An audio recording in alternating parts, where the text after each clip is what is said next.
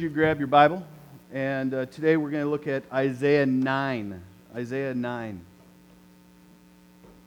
A very familiar text when it comes to Christmas.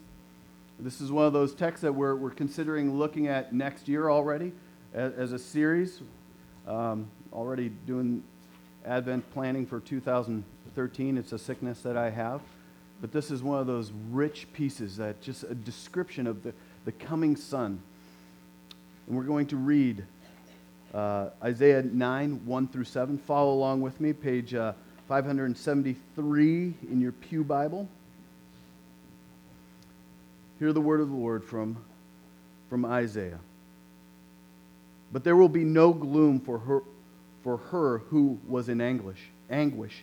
In the former time, he brought into contempt the land of Zebulun and the land of Naphtali.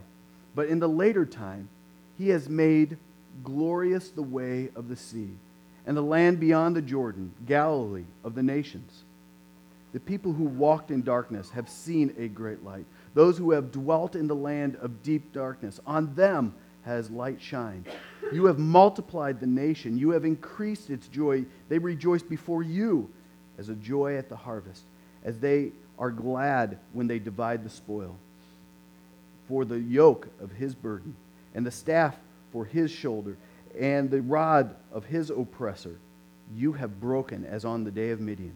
For the boot of the trampling warrior, tramping warrior in the, in the battle tumult, and the, every garment rolled in blood will be burned as fuel for the fire. For unto us a child is born, to us a son is given, and the government shall be upon his shoulder, and his name shall be called. Okay, I want to break into a course right now. Wonderful counselor, mighty God, everlasting Father, and Prince of Peace. Of the increase of his government and of peace, there shall be no end. And on the throne of David and over his kingdom, to establish it and to uphold it with justice and with righteousness from this time forth and forevermore. The zeal of the Lord of hosts will do this. This is the word of the Lord. So, we have probably all experienced this in one way or another. We probably experienced out of the blue receiving an unexpected gift from somebody. Have you ever had that? Where somebody maybe shows up at your house or maybe it was at your workplace and you receive a gift from somebody and it is totally unexpected.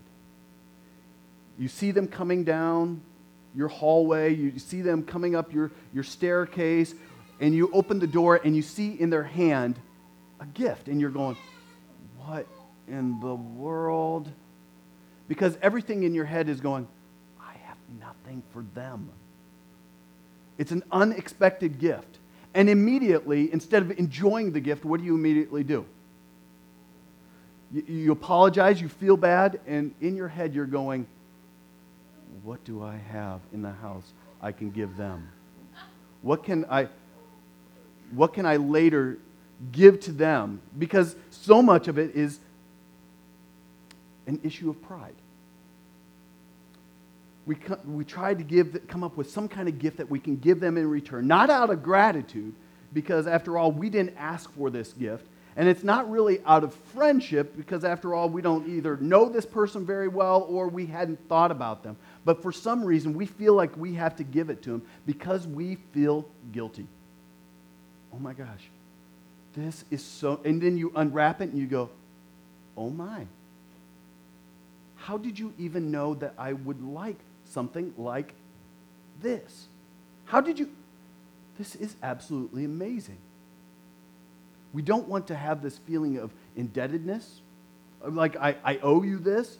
The gift seems to somehow, in a strange way, lay claim upon us, especially since it was maybe somebody that we didn't know or know very well. It, it has some kind of strange claim on us. It's uncomfortable. It's hard to look at the person in the face because we feel like we, we need to reciprocate in some way, but we have nothing to give back.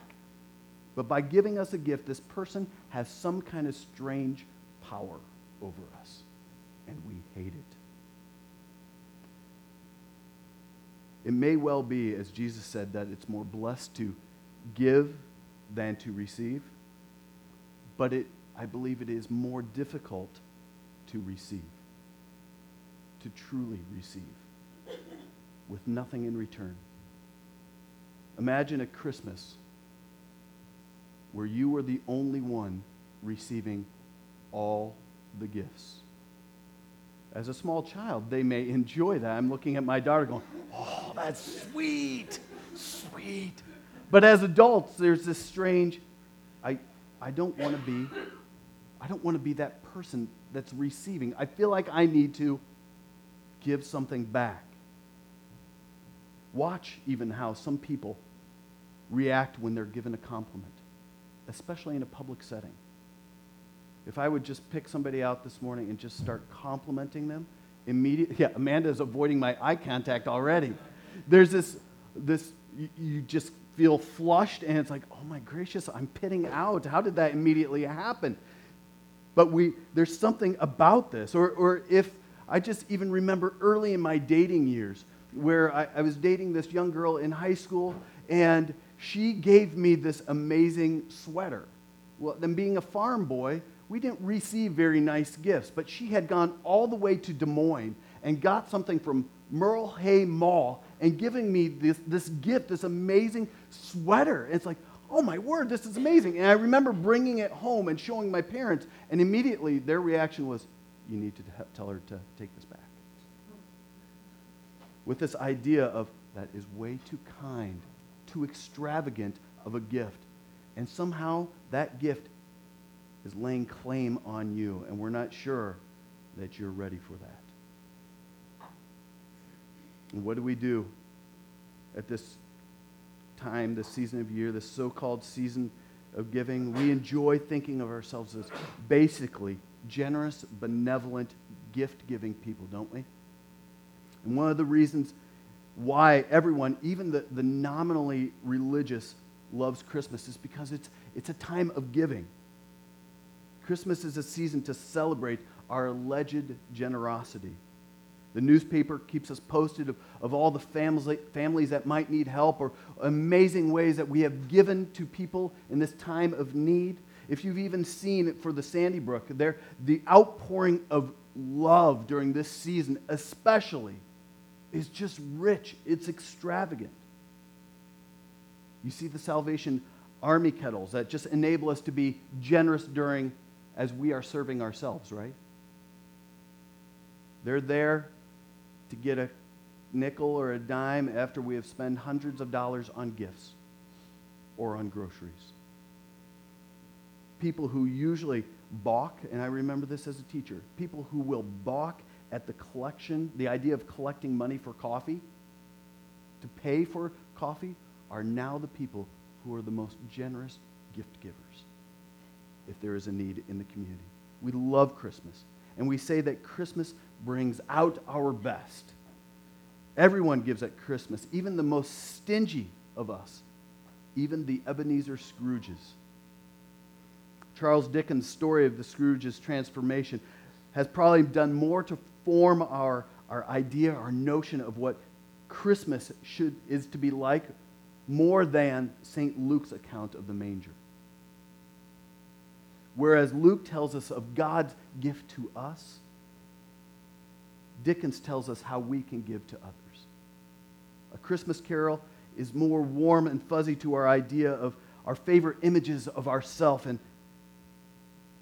the Christmas account, St. Luke, and even here in Isaiah, tells more about God's idea of giving. So I suggest that we are far better givers than receivers. Not because we're generous people, but often because we're proud.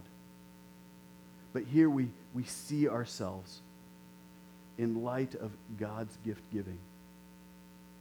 Matthew and Luke and Micah go to great lengths to demonstrate for us that us, with all of our power, our generosity, our competence, our capabilities, had little to do, had nothing really to do with God's work in Jesus Christ. God wanted to do something for us so strange, so utterly beyond our human power of imagination, so foreign to us that God had to resort to angels, to pregnant virgins, and stars in the sky to get this done. We didn't think of it. We didn't approve of it. We didn't come up with the plan. All we could do in Bethlehem is to receive it. A gift from God that we could hardly even fathom. So we have here in, in Isaiah a gift, a promised gift that is going to be coming to us. One that Israel did not even conjure up. They didn't come up. It wasn't their imagination that, that came up with this, this amazing gift. It was a gift that was given, and there was nothing that they could ever do to fully reciprocate. We've got to understand a little bit of context here. We see here Isaiah is saying this, but there will be no gloom for her, who was in anguish. In the former time, he brought into contempt the land of Zebulun, the land of Naphtali, but in the later time, he made glorious the way to the sea the land beyond the Jordan, Galilee, the nations. The people who walked in darkness have seen a great light. Those who dwelt in the land of darkness, on them sh- light shined. Just light shined on them. God came to his people first. And he came to them right where they hurt the most, where they suffered the most. From the place from that place, he launched salvation to the world. Isaiah uses this metaphor of darkness and, and light for oppression and liberation. Whenever foreign armies from the, came from the Fertile Crescent to invade Israel, the first area that came under, under attack was the Galilee of nations in the north. The Galileans knew slavery, they knew despair, they knew that they were going to always be the first ones hit.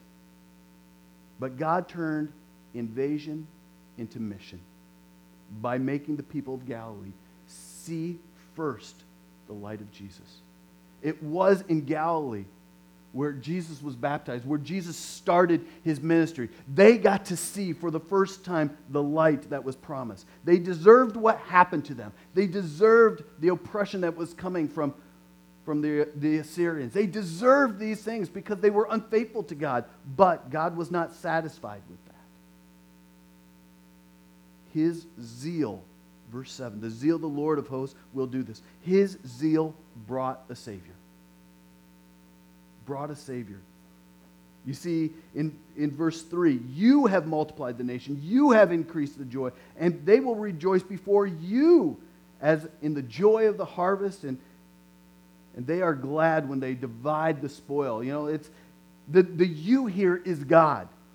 He is spreading the light out more and more and more and more.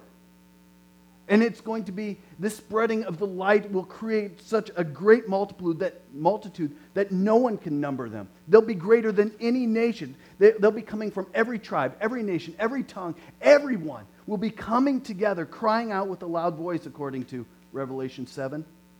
Salvation belongs to our God who sits on the throne and to the Lamb. And their joy is not meager. It's not a, a temporary joy. I, I, just, as a parent, I love, there's something about Christmas. You know, you get out the large black garbage bags for all the trash. You know, you spend hours of wrapping presents, and the children, Christmas morning, Christmas morning is the time that we set apart. There's nothing else going on. We're not going to grandpa and grandma's. We're not going to cousins, uncles, aunts. This is room family Christmas. And it's really, honestly, the morning that I want to sleep in. We, I, I don't have to go to work. I don't have to do anything. But the children, they are up at the butt crack of dawn, just waiting. Just waiting. Dad, Dad, can we go now? But we have the tradition. No, wait. We're going to have monkey bread first. And enjoy monkey bread and the sticky ooziness of that. And then it's like, are, are we done now? Can we, can we do this now? Oh, no, no, no. Let's, let's finish up our Advent calendar.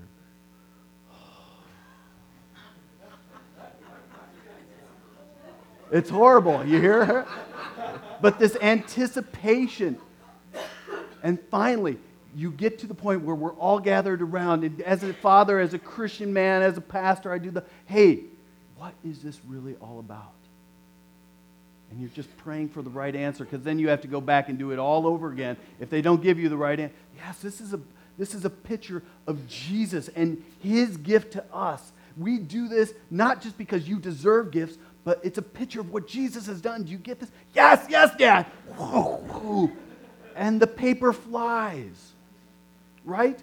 Well, this is their joy is meager. Even the joy of our children in opening gifts is meager compared to the deep joy that we should have. Isaac compares, Isaiah compares it to the, the, the joy of the workers at harvest, the huge bonus of a payday, and the gladness of soldiers who are dividing the spoil, none of which they deserve. But there is great joy. It's almost like a locker room at, at a Super Bowl for the winning team where there's champagne just going every just absolute raucous behavior going on that is the kind of joy the triumph of god's grace over the depressing failures is joy unspeakable and full of glory forever and in isaiah 4 through 7 isaiah explains the word for appears three times, but he explains this miraculous joys breaking into the world. Our liberator is fighting for us. In verse 4, it says, For the yoke of his burden and the staff of his shoulder, the rod of his oppressor, you have broken as on the day of Midian. Isaiah is thinking of some kind of a freedom fighter that is coming in, somebody like Gideon. Gideon who is breaking the power of our oppressors. And what, a unique, what is unique about this, this salvation is this you and I are not the subject of any of these verbs. True liberation comes from beyond us. Freedom does not come from what you and I can muster about ourselves, or, man, I, if I would just do this or just do this, I can be free. This kind of liberation comes from beyond ourselves, something that is not our own. It is coming from someone else. True liberation comes from beyond ourselves. And it says again in verse 7 the zeal of the Lord of hosts will do this. God's zealous desire for glory will make this happen. But why is on the day of Midian? You don't want to just kind of fly over that. Why is on the day of Midian? Why does he say that? Because Gideon broke the power of the Midianite hordes. If, if you know nothing about uh, this story, I want to encourage you, jump into Judges 6 through 8. It is an amazing story of how God broke the back of the Midianites. God deliberately reduced the size of Gideon's army from 32,000 people down to 300. This is this the valley was filled with Midianites, and these Midianites had the latest technology of their day and age, and Israel was scared to death of these people. And God came to Gideon and said, uh, Prepare for battle. And he sent out word, and 32,000 men came. And Gideon felt quite confident. This is a battle we can win. And each step, God said, send that group home. Send that group home. Send that group home. They drink wrong from the river. Send that group home. Send home the groups that are scared to fight. And ultimately, God's strategy was an audacious bluff, with Gideon's men blowing trumpets and breaking jars and holding up torches in the night. But God threw the enemy into panic. They slaughtered their own people. And Isaiah is looking ahead to the liberator even better than Gideon. There is one even better than Gideon. For every boot of the tramping soldier is in, in, battle, tumult, and every garment rolled up in blood shall be burned as fuel for the fire. Our liberator will not only defeat all the forces of evil, but he will put a final end to conflict itself. Done. The Midianites will never come back. The sin, the struggles in your life will never come back in Jesus Christ. When He finally comes that last time, it's done. It's done. No more pain, no more sorrow, no more struggles with our vices, our needs, our wants. It will come to an end. Every mechanism for tyranny will go into the bonfire of God's grace. The passive voice that is used here that says will be burned whispers that this victory is not our accomplishment. We step into the battlefield after the victory is won. It's done. And all we can do is celebrate. But who is this all powerful, this, this new figure striding onto the world's stage? Through what amazing, magnificent person does the zeal of the Lord renew the world forever? Verse 6 For unto us a child, a child is, is born, to us a son is given. And the government shall be upon his shoulders, and his name shall be Wonderful Counselor, Mighty God, Everlasting Father, and Prince of Peace. God's answer, God's answer to everything that has ever terrorized you, that has ever terrorized me, that has ever held me captive, the answer to everything that has terrorized us and held us down is a child. A child. A son. The power of God is so far superior to Assyria's and all the big shots of the world that could he can defeat them by the coming of a mere child, a baby. And his, his answer to the bullies that are just swaggering around in our lives and in our world today is not a big deal. And God does not say, Well, I am going to prove to be a bigger bully than you. What does he do? His answer is saying, I'm going to win this battle with a child. A child. When we get close enough to the secret of, of world peace to see it clearly, what do we discover? Against all of our expectations, we, we find weakness overwhelming power. And we see foolishness outfoxing wisdom. Sometimes it is the craziest plans, it is the smallest troops that win the greatest battles. Everything else has failed. However improbable, the gospel must be true. God does not need our strength, He does not need our brains. Jesus crucified is the only Savior and King of the world. So look at Jesus. As the wonderful counselor, he has the best ideas and strategies. Let's follow him. As the mighty God, he defeats his enemies easily. Let's hide behind him. As the everlasting Father, he loves us endlessly. Let's enjoy him. As the Prince of Peace, he reconciles us while we are still his enemies. And we need to welcome his rule and reign. For those of us who, who have broken homes and broken families and just messed up lives, this provides hope. He is the wonderful counselor. He has the best strategies, the best laid plans for us. He is the mighty God. When we find that we are hopeless, and we can't seem to win, he defeats by his power. As the everlasting Father, and we have messed up dads, some of us. Just messed up fathers. He is. He is the one who will love us endlessly. And I'm talking about rich, extravagant, beautiful, healthy, sustaining love.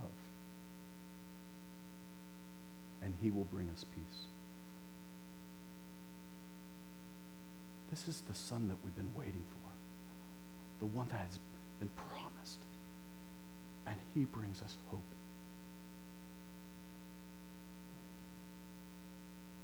It is our greatest desire to experience that kind of a, a hope. He is the King of the most unparalleled mercy and grace. Never has any kingdom been ruled by a government so mild, so gentle, and so gracious. He's exceedingly gracious in, in the way that he rules his people. It's by sweetly and powerfully influencing our hearts by his grace, not by governing them against their wills, but powerfully inclining and wooing us to love him. That's how a father works. And that's his government. So how do we how can we defeat the one who's able to seems to fly underneath the radar of all of our prejudices and how do, how do we defeat the one who seems to be able to win our hearts? It's impossible. The history seem, seems to go his way. And it says in verse 7 Of the increase of his government and peace there will be no end on the thrones of David and over his kingdoms to establish it and to uphold it with justice, with righteousness from this time forth and forevermore. There's nothing, there's nothing that is going to stand in the way of this child. Nothing. This child is a king to end all kings, saving us from our Savior, lifting us up from into his own righteousness and his own justice. He is Jesus Christ the Lord our crucified, risen, reigning, and coming again Savior.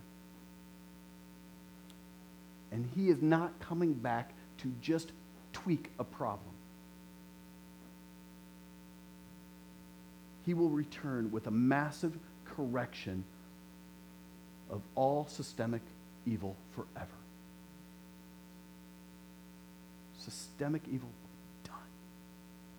And the best part of the increase of his government and the peace, there will be no end.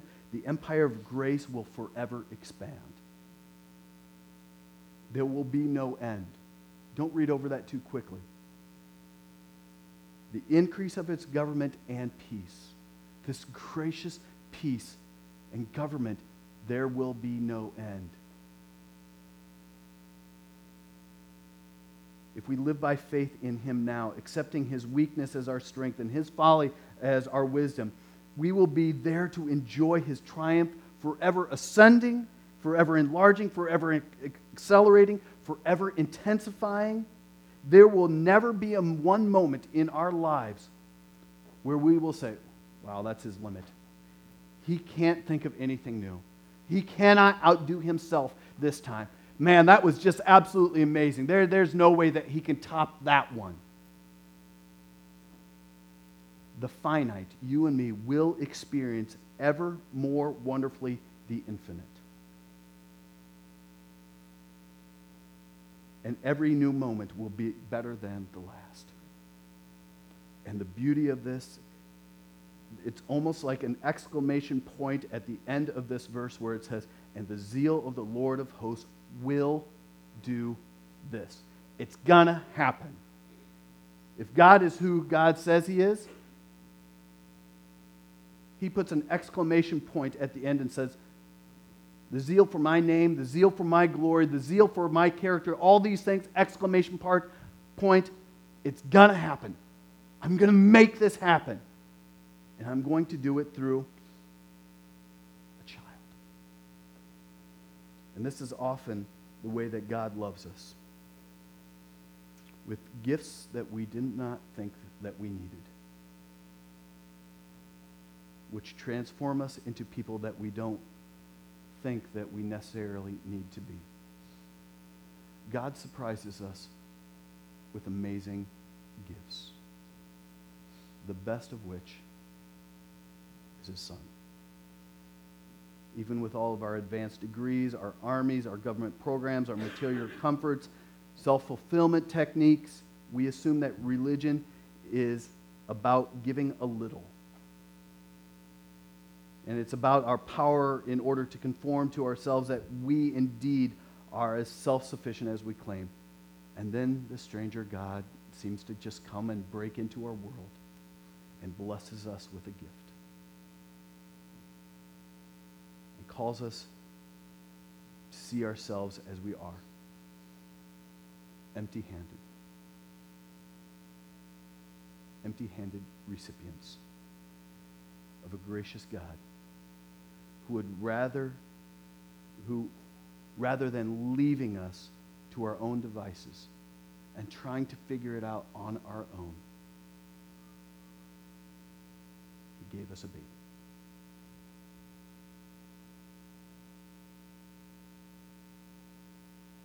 As I think about us leaving in a few minutes, I think about the impact of this. Does this, does this even resonate in us? Does this, do we understand that we have received empty handedly? There's nothing that we could do. Free gift. And that free gift is amazing.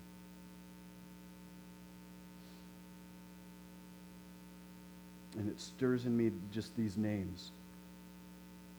I think for some of us this morning, we need to be reminded of these names.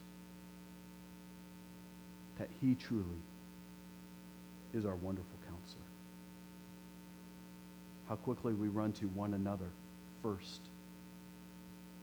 Or we run to our, ourselves and crank out all of our answers, and we counsel ourselves, or we seek out the counsel of someone else. And, and God is saying here, I am the wonderful counselor. On top of that, no matter what your problem might be this morning,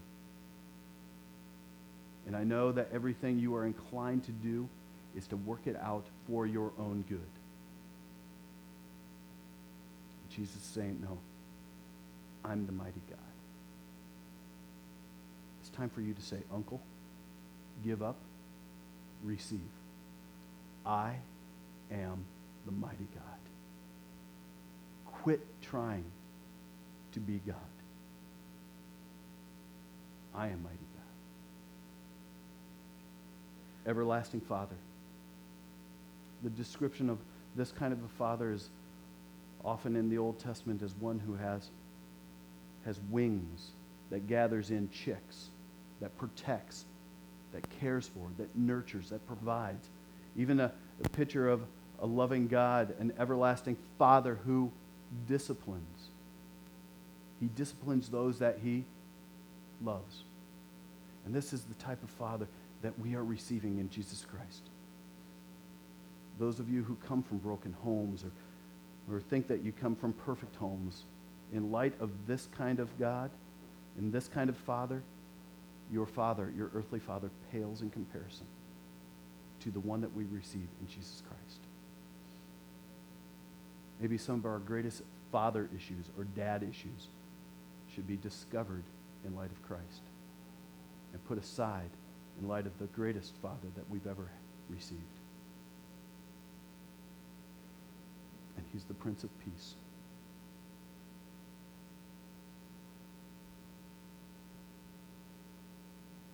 The one who ushers in true peace, eternal peace, lasting peace in our day to day and in our eternity.